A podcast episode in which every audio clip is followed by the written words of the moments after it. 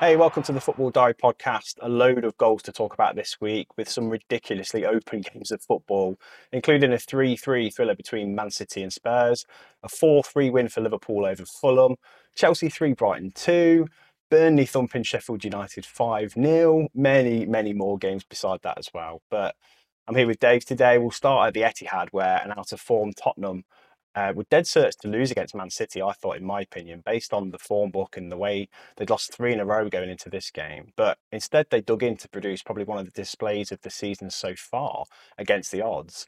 Now, Dave, they had a lot of luck, which we'll come to in a moment, uh, to get this, this this draw, this valuable point. Uh, but it's a great point for Spurs, isn't it? Really, at the end of the day. Absolutely, and I think in terms of uh, the balance of the game, like you mentioned, that they obviously conceded quite a few opportunities in the first half, particularly where they had to ride that wave of, of City pressure, and they did so well to to get through that.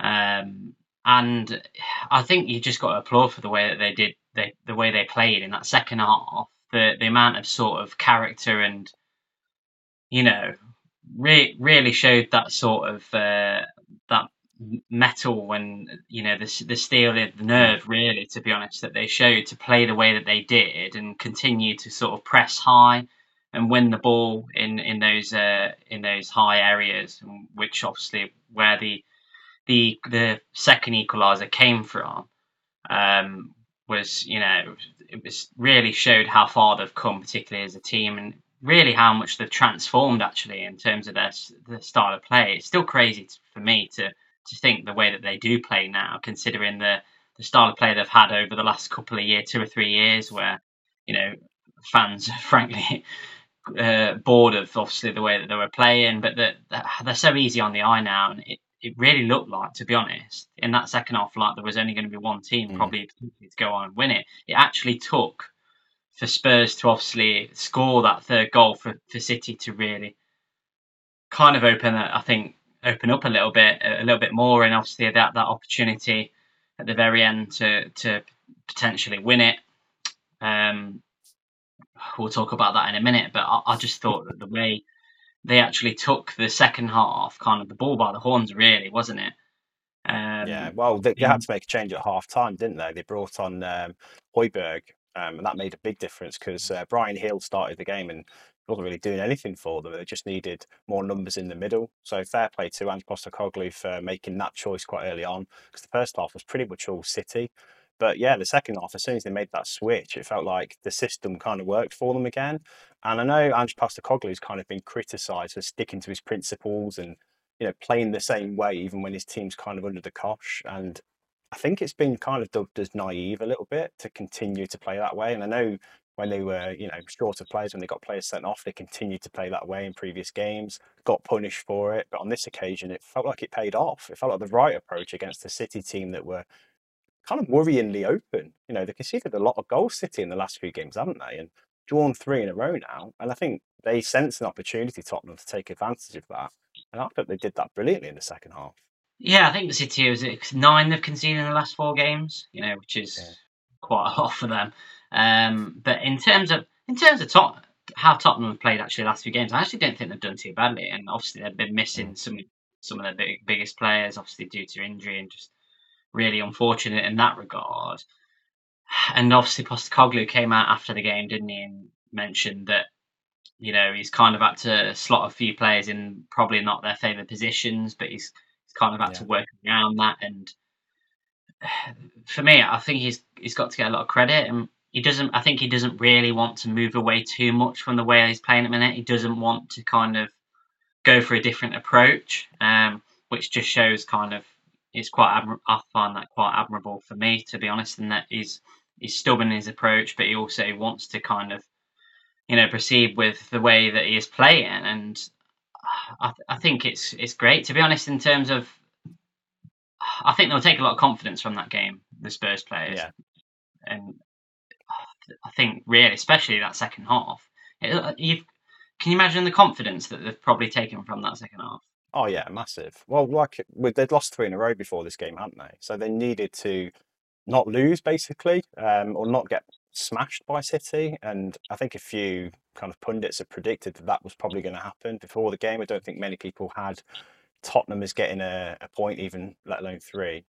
so yeah, I think against that backdrop and with the defence they've got, where they've got wing backs playing at centre back and you know not their first choice defence by any means, I don't think they could have invited pressure at all or sat back because they'd have been punished, wouldn't they? City had so much of the ball, they had to almost go on the front foot and try and hit City on the counter because attack's the best form of defence when you've got such a ropey looking back four. So, you know, fair play for them to setting up the way they did.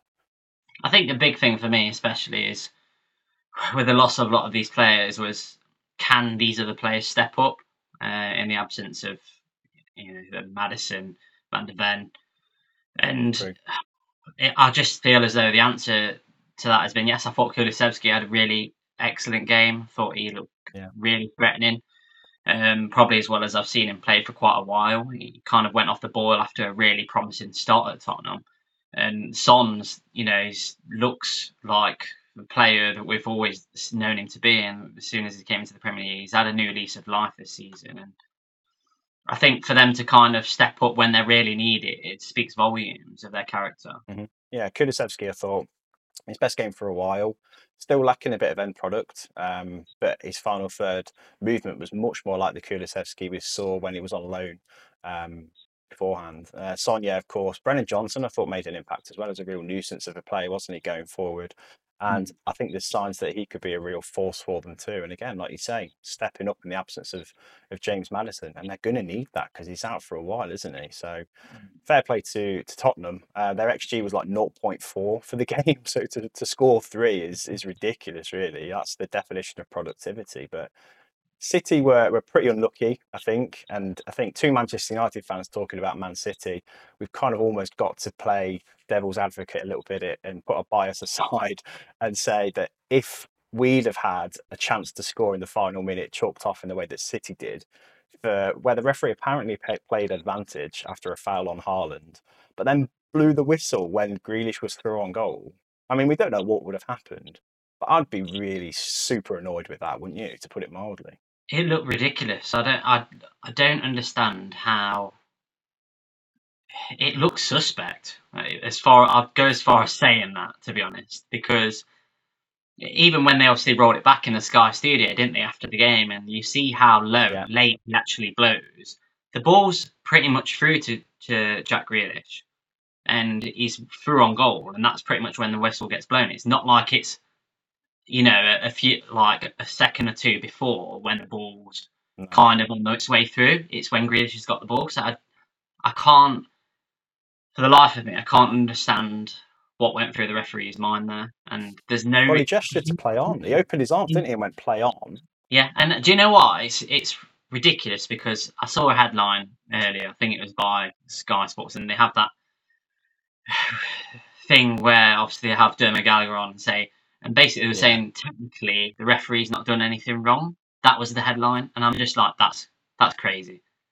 how can yeah. you even excuse that? I think it's because he didn't break any sort of laws. Uh, he, he could. It's within his right to let the game play on or to stop it whenever he wants. There was a foul, so he could have pulled the game back for a foul. But I think the fact that he did let play go on quite like openly, like you saw his gesture saying "play on," had the whistle in his mouth, but his arms were open when Haaland played the ball through. It was only when the ball was pretty much at Grealish's feet that he blew the whistle, which is just mental, isn't it? And I think they said that he'll wake up this morning feeling absolutely devastated with this, uh, the way this decision's played out. But why do you blow the whistle at that moment? It just makes no sense. And uh, I don't often find myself siding with Man City fans, but I'd feel really annoyed with that. And I think Pep Guardiola, to his credit, was fairly gracious at the end, which is not very often something you say about Pep Guardiola. I think he kind of didn't want to get involved too much with criticising a referee because the replays spoke volumes, didn't they? Oh, definitely. It was a, it was a horrendous decision. There's no two ways about it. And we are kind of getting. I've already mentioned it, but we're kind of getting to the point now where we're getting to post match and we're spending more time talking about referees and VAR and decisions more than we are actually in football. That's what's dominating the headlines, and we don't want to. We don't really want it to get to that to get that stage, but I think we're kind of past it. Really, I think we're there already. Well, City will see it as a missed opportunity, points dropped, etc., etc., as they chase for the title. But they've been off the boil for a few matches now. I think that's their third draw in a row in the Premier League. Um, I think I'm right in saying that Rodri is suspended again. Is that right for, for the next game? So we know how much they struggle without him. I don't know about you, but I looked at some of the chances they missed in this game, including Haaland. Like he skied one at one point, and they just I don't know what's wrong with them. They just look really off the pace. And I know Doku's been an incredible addition for them, hasn't he, on the wing? But can you say he's probably changed their game a little bit too much, maybe? Um, like he becomes the focus of their attacks now down that left hand side. Um, he's not always looking for for Haaland. I feel like they're, they're adapting a little bit the same way they kind of did when Haaland came into the team and when Grealish came into the team. And it's almost like they've got to adapt to a new way of going forward, haven't they? And it's not quite working yet. I wouldn't say he's the wrong player. I'd say he's a different player to have. It's very different to what they had then. It's probably actually what we already mentioned, didn't we, in the summer? We said that, obviously, with Bernardo Silva, Foden, Jack Grealish, they're different kind of creative players off off those flanks where they can they've not got that burst of pace and speed that you know that they've had in the past in Raheem Sterling and even to a slight degree Riyad Mahrez where he's actually got that a bit of acceleration or can turn a player the way that Doku can. Um, it's yeah. going to take time for him to adapt. Let's let's not forget it's it's a it's a brand new league, brand new. You know, it's a new country for him to come in and really adjust. But I, Haaland had a bad game for me. He, I think he had five shots. He didn't even get one on target, which is which is unheard of for him, really. To be honest, yeah, he's normally efficient with his with his finishing. I, d- I said it last week and I'll say it again. I think they really missed Kevin De Bruyne. I think he's just yeah. he, he takes them to that level that they need to be at in terms of creating chances, but really his efficiency in creating chances. It's not just it's not the new, number of chances, but the quality of the passes and the crosses that he's able to so, to obviously provide. Yeah. They really do miss that. Um, Haaland definitely misses it because you know last last season it was it was ridiculous that sort of relationship that they had. So yeah, they'll be they'll be itching for him to get back there's a few more games I could move on to next with a similar amount of goals, Dave, but I'm actually not going to choose any of those. I'm going to move on to the City Ground where Forest lost narrowly 1 0 to Everton. And the reason I'm going on to this game is because, first of all, we've got quite a few Forest fans who are subscribed to the podcast. And I'm really curious to see what you think of, of them and their performances of late. They're in poor form right now, but their performances aren't being rewarded on the pitch. But also, we've talked a lot about Everton lately after their points deduction, and um, a few people saying that maybe it's a blessing in disguise. I think that's a load of rubbish, to be fair. I think they were on the European anyway, Everton, weren't they? But a narrow win for Everton nonetheless. But let's start with Forest, shall we? Steve Cooper is under pressure, I think, from what we hear. I don't know where from and who's saying this because it feels like it's outside sources saying that Steve Cooper's under pressure. Because as far as I'm aware, I mean, correct me if I'm wrong, Forest fans in the comments if you can, but I think Steve Cooper's almost universally liked, respected, and considered the best person for the job by the majority of people within Nottingham Forest. So why is he under pressure? Because again, they performed pretty well in this game, had the majority of the ball, but I think Taiwo Awoniyi's absence is so sorely missed, isn't it? Mm. They just needed to score. Yeah, and that's something that we've mentioned before, haven't we? That when he isn't in the team, it is just so noticeable. It's it's it's night and day really the difference between how they play and as you know as respectable as you know Chris Wood is and you know some of the the goals he's scored obviously throughout his career, he's just not the same player. Um, and when you use that link that they've got really to get them up the field, he just holds up the ball like no other striker for me in, in the league. I think he's absolutely excellent at it. Um, and obviously losing Brennan Johnson as well, which kind of goes under the radar a little bit now, to be honest. I, I think that's another player who he was absolutely key for them last season. Um, he obviously struck a really good relationship with with Gibbs White, um, yeah. and that's something now that's missing. Gibbs White's kind of gone off the boil a little bit of late as well. Um, but it's never easy when you've got so many injuries throughout Riddle throughout the team, which they've really struggled with throughout the season since the beginning of the season. And then players get back fit and then they're missing again, it just really un- interrupts that kind of consistency that you're able to build. And I do kind of feel for Steve Cooper, to be honest. And they brought in yeah. a, a, young player in Elanga, who is, is shown glimpses. You know, he's provided moments and he scored a couple of important goals, obviously, over the last you know month or two as well. Um, but he's another player who's kind of a work in pro in progress, really. Um, mm. So I think he needs time, and I don't think there, there's any threat of them going down. I think they've got more than enough. There's a lot of talented players in there, particularly some of the one, some yeah. of the, the young talents that brought in the last couple of year, years in Danilo and Murillo, who we've spoke about in volumes already this season.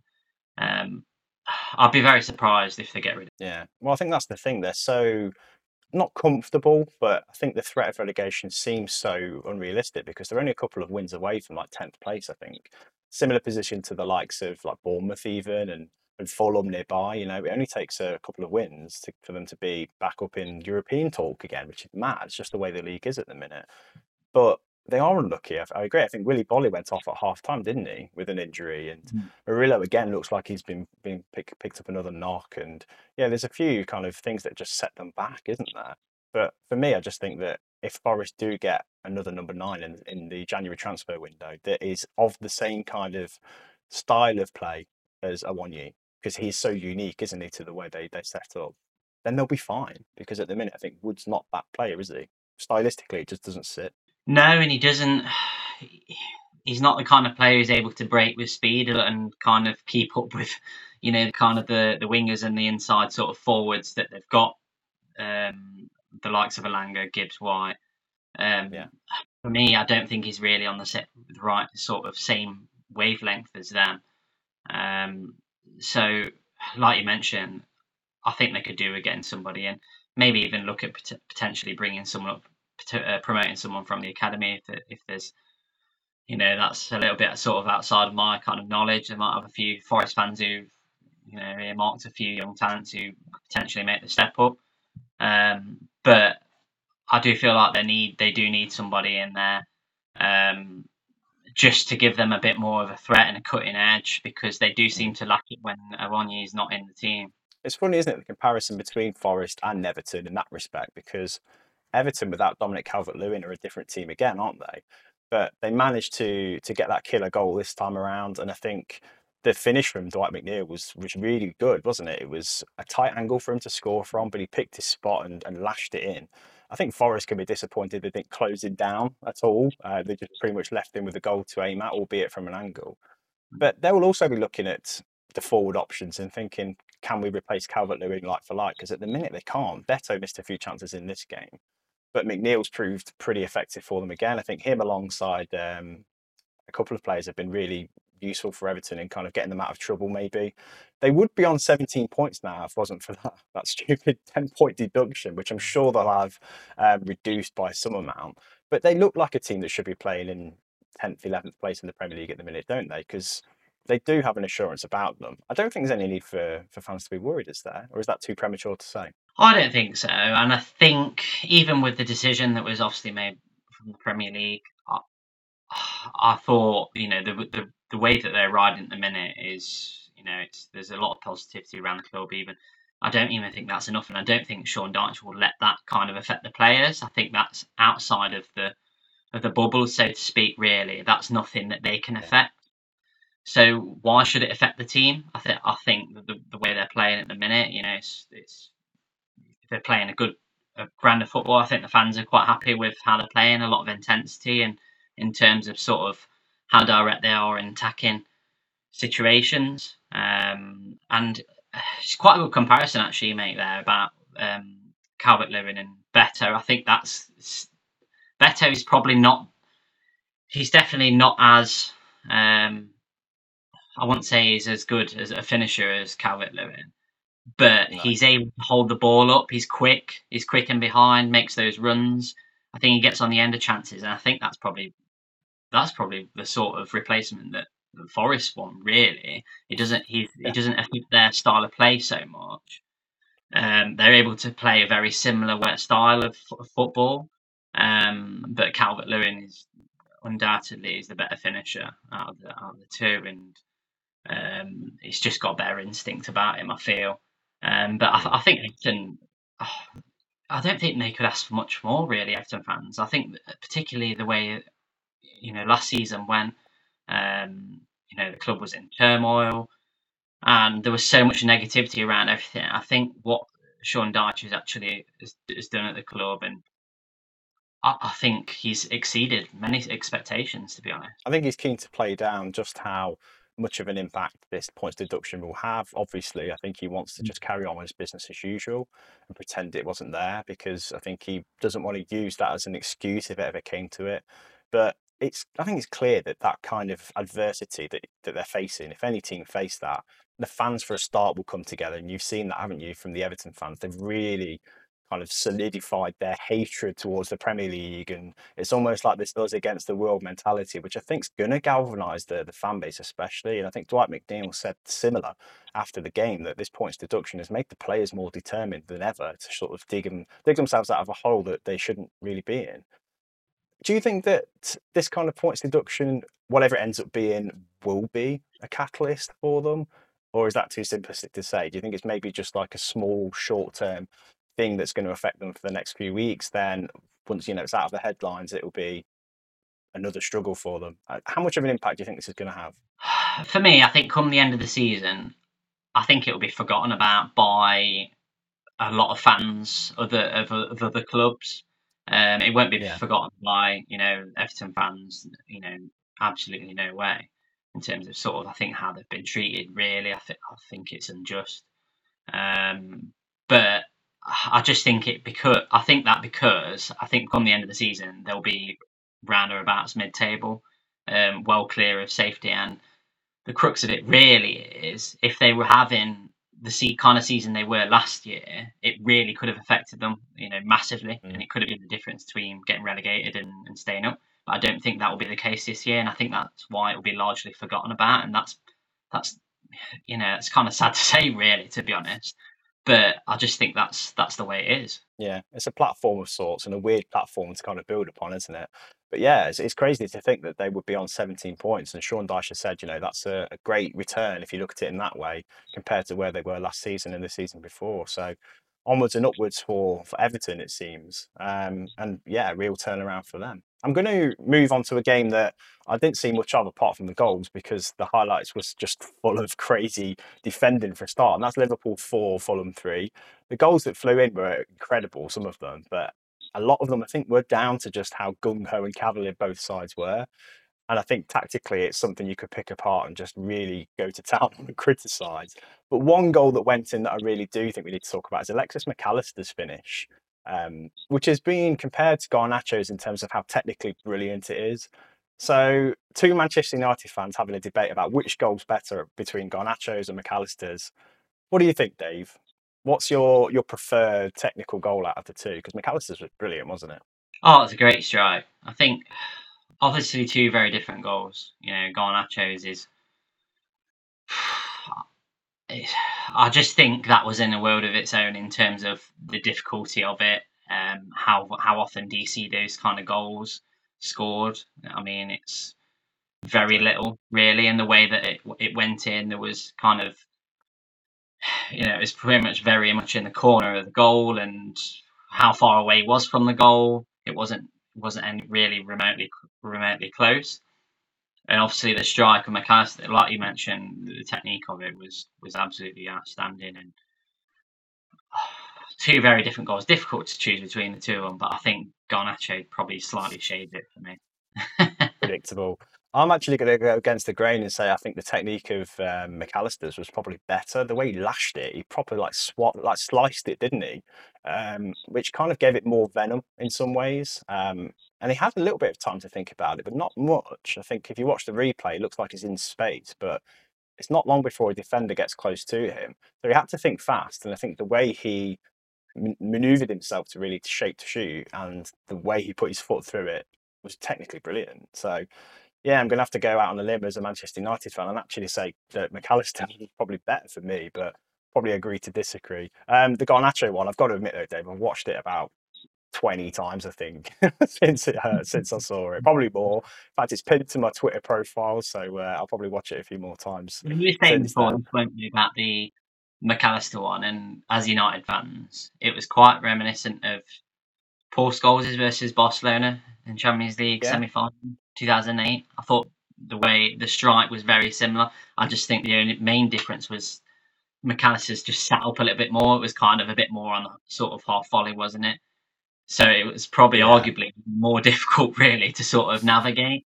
Um, but yeah, magnificent goal. Yeah, it's a fair comparison actually to Paul Scholes um, because again, it needed the same kind of technical um, nous, didn't it, to pull it off? But either way, acknowledgement of a great goal. Um, we haven't got Miles on the podcast with us today to discuss Aston Villa's latest um, away struggle um, as they drew two all against Bournemouth. So we'll have to go ahead without him and um, pick it apart. Um, again, once I think Villa fans will look at results like this, this 2 2 draw against Bournemouth, and whilst credit is due to Bournemouth for the way they performed, it feels like another missed opportunity to kind of perform above and beyond where we expect Villa to be, doesn't it? Because they're in and around the top four. They're in the top four currently, but again, it's another what could have been had they got three points here. And I think the goals that Villa scored from Leon Bailey, first of all, cutting inside and hitting it on his left, and and obviously Ollie Watkins with the equaliser deep into the, the last minute of the game, are both admirable. But the way they're conceding goals away from home tells a different story, doesn't it? It's an almost completely different set of psychological circumstances playing away for them. Why do you think that is, mate? It is kind of difficult to pick apart. I think if you look at where, especially the first goal that they conceded, it all comes from an, an individual error, error, really, and that's coming trying to play out from the back. And we've we've yeah. seen how uh, Iraola's wanted uh, Bournemouth to to set up and play their game, and obviously they their counter press has has really come on as the season sort of progressed, and I, inevitably, I don't think you can slate Villa too much. That you know, if you look at the way they've played this season and the way they've built their play from the back, it's it's been you know really good. Um, and I do feel as though it's just one one of those things. It's going to happen at times where you probably are going to lose possession. It's just I think because they conceded possession so deep um, in in their so close to their, their penalty area, and Semenyo's he couldn't be in any, any better position. They're just really unfortunate that he actually loses the ball. Um, yeah. Villa get back, and that it's just one stray pass, and he's in behind because he's he's he's so close to the opposition goal that he's there to take advantage, and it's it's a great finish from him. But I, it is it is a, a bit of a concern. I think that their their away form, and I think it will be very it be really deciding for them in terms of whether they can actually make that next jump. I think. Yeah, I think I did think, to be honest, before the beginning of this game, I thought this could be a banana skin for them. The way that Bournemouth have been playing of late, um, obviously True. won their last two games, um, obviously on the back of a great result against Newcastle and a really good result against Sheffield United. I thought this could be a difficult game for them, and and it was. And um, obviously, Iraola is hit another manager of the month nominee is is improved that team by you know considerable amounts, and I, I just do feel as though Villa. Uh, if you look at the goal, two goals that they, they scored, great goals. You know, Leon Brilliant. Bailey has been far improved from what we saw last year. I think we were just waiting for him to kind of piece it together, and he, he looks very much like a player very new to the league and was just trying to find his feet. He did pick up a couple of really unfortunate injuries, really, you know, uh, unfortunate times. But he's starting to really make that sort of right, right wing his position. And yeah, definitely. Watkins doing what he's done all season and scoring important goals, and that could be a really vital point for them coming into the year. They've got quite a good gap, quite a decent cushion still between themselves, and I think six sixth place. I think it's like four points, um, which is just pretty good at this time of time of year. And there there are going to be other points that are dropped throughout the season, but you know teams in and around there, it's going to be especially during this Christmas period, it's going to be absolutely hectic. So yeah, I think it's a it's a good point for me. I think it is a good point. What Unai Emery actually said in his own words: "This point is not the best, but it's not the worst." That kind of sums it up in a nutshell, doesn't it? It was um, it was a point that they couldn't really afford to drop, but it's also a valuable point in staying in the top four hunt, isn't it? So it's a sign of how far Villa have come that they are disappointed at losing mm. the points in that way, really. I think if they'd have gone ahead, it was the the Carlos goal, wasn't it? it was given offside. yeah. I think if if if they got in front, and that was the main thing for me, if they went went ahead, that's then made it two one. I think they probably would have gone on and won it because we've seen mm. Time and again this season where they've gone ahead and they've really kind of taken the initiative and and you know compounded more misery on their opponents, and they weren't able to kind of really push their case this year this this game, but.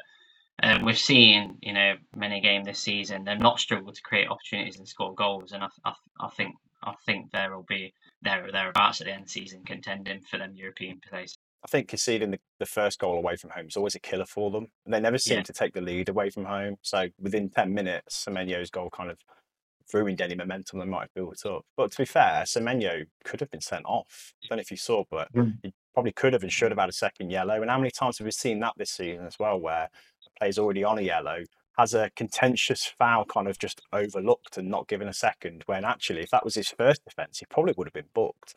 So I think Villa can count themselves slightly unlucky there as well, to be fair. I don't, oh, ah, I don't understand those decisions from referees. It's almost like sometimes, you know, especially when they make a decision, decision and think, oh, maybe that first one wasn't a yellow, so I won't give this one a yellow. That's just not how it should be. If you've made a mistake, make the right decision next time. Do you know what I mean? Not make yeah. two mistakes.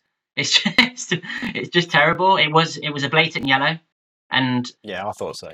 Yeah. I, as much as I, I really don't like the idea of this sin bin uh, thing they're going to come bring in and sort of trial, I think it's going to be horrendous to be honest because it's going to put even more pressure on referee and VAR. Um, yeah. There will be stoppages. It will be an absolute nightmare. That was a that is a tactical foul that should just be a yellow card. Any shirt pull or any pullback where it's preventing, you know, a break or anything yeah. like that could always be a yellow card for me. I think that's the thing. It's the grey area because it's not like a dangerous foul in any way.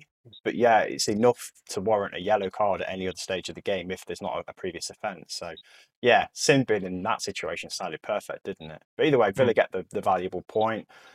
What I'm going to move on to next, I think, just to finish the podcast, is Paul Heckingbottom, who, reading the headlines as we record this on the Monday evening, is that Sheffield United are set to sack him. And I never know what that means for the club when they're set to sack him and who's leaked that information or how do the media get wind that sacking is due any moment. But either way, the guy's waiting for his fate to be decided. I mean, they got absolutely smashed 5 0 by relegation rivals Burnley this weekend.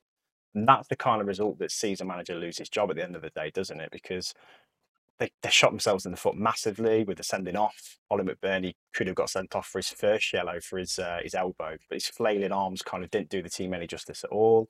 So I feel for him in a way. It's not nice to ever see a manager sacked, but it seems like he's the first manager to go, doesn't it? And kind of not really surprised if he does, is it?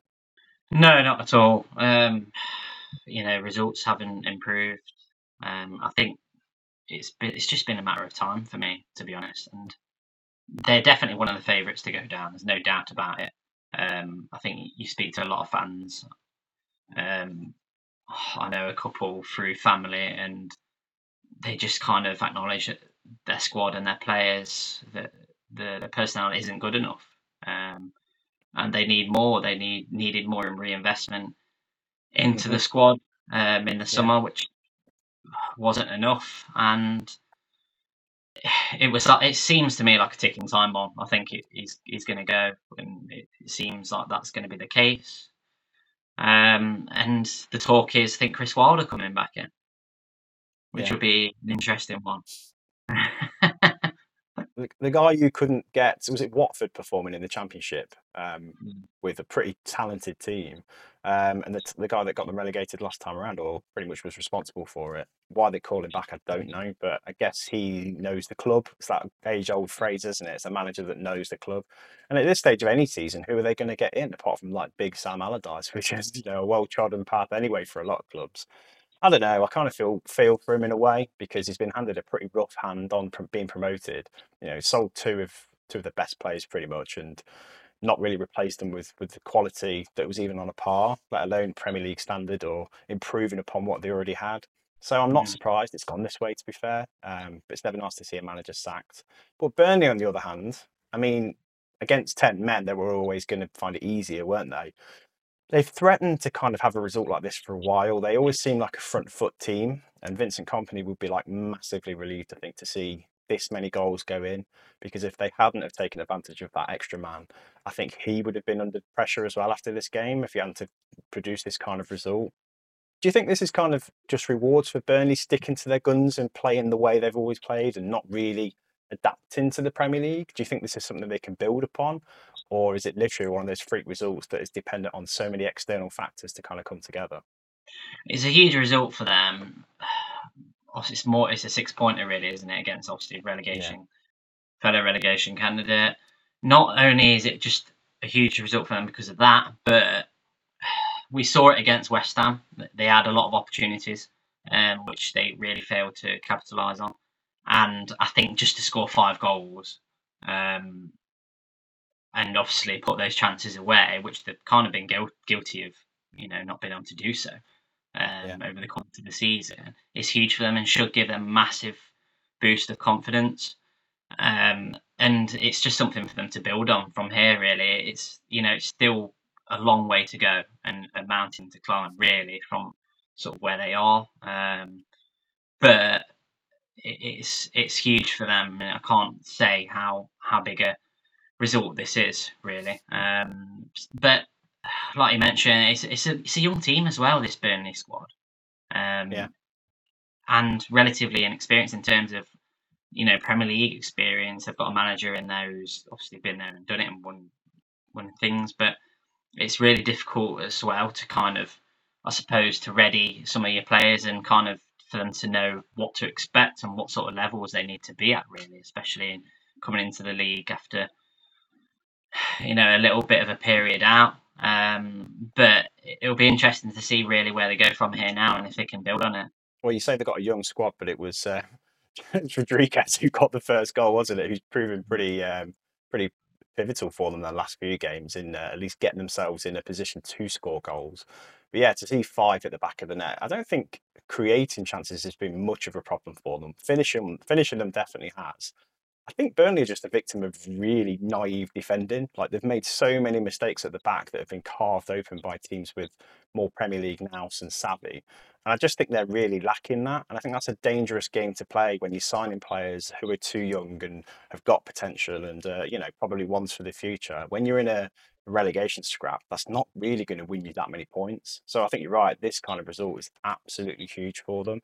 I'm not sure they can build on it. I feel like Luton are a better team, probably a more savvy team in that respect, don't you think? Luton are a strange one. The way they've gone about the season actually impressed me more and more as the season has gone on, and some of the players, you know, the displays that they've put in. So yeah, they're like you say, they're two very different teams. I think Burnley like to be quite expressive, and we saw the way that they obviously got promoted last year in you know absolutely crazy fashion. Some of the football they played was absolutely outstanding, and while they can be quite open at the back at times, um, like you mentioned, I don't think they're going to change their way of, of playing. They they play their football the way they do um, you know, with expression and well, it, it could, you know, that could be the, their downfall really at the end of the season. Is it's it's become a little bit difficult for them to kind of shut up shop at times and they have made sort of errors trying to sort of play out from the back at times and um, but again it's a, it's a learning process and it's a it's a new experience especially for some, for some of the younger players that have got coming through um, so it's you know this is what we this is what we play for to get promoted up to the Premier League. Um, you know, you don't want to just hang around into the, in the Championship for year on years on end, no. and you know accumulate wins here and there. Um, but yeah. it'll be interesting to see where they go. Obviously, now until the end of the season. Well, before we talk on the next pod, there's so much football to be played because there's a midweek round of fixtures, which is mad like on Wednesday, some of the games, Villa against Man City, Man United against Chelsea, some big, big games coming up. So hopefully I have Miles to help us pick through all those, Dave. And um, I dread to think what result United will get against Chelsea at home. I don't care who we play against at the minute. It feels like I'm I'm negative about it. aren't you, it's a bit of a weird one for United right now. They've only got one point from I think all of their top the top nine away games that they've played since Ten Hag come in, they've accumulated one point. They've lost all of the games, which yeah, is shocking record. Um, Absolutely awful. Anyway, I don't want to talk about United this week. well, that's why I'll, I'll, just say thank you. I love you and leave you on that note, Dave. Please do hop over to our YouTube channel, hit subscribe if you can, um, leave a comment, um, join our growing family of, of, football fans. We, you know, we welcome people from any football club really to join the conversation. But now more than ever, Dave, thank you and Glazers out, mate. See you soon. Hopefully, we'll stop saying that soon when they're actually gone from the club at some point. When they've buggered off, yeah, hopefully. Cheers, man. See you later.